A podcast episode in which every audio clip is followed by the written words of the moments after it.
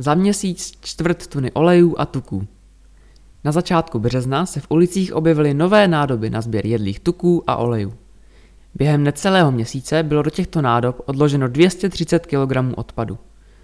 Podle zpráv z technických služeb je jasné, že si občané cestu k ukládání tohoto druhu odpadu našli. Hnědé uzamykatelné popelnice se tedy postupně budou objevovat i na dalších stanovištích tříděného odpadu. Každý litr oleje z domácností, který neskončí ve výlevce a následně v čistírně odpadních vod, je velkým přínosem, řekl starosta Jan Konvalinka. Oleje a jedlé tuky mají být do sběrných nádob umistovány v uzavřených nádobách, ideálně v petlahvích.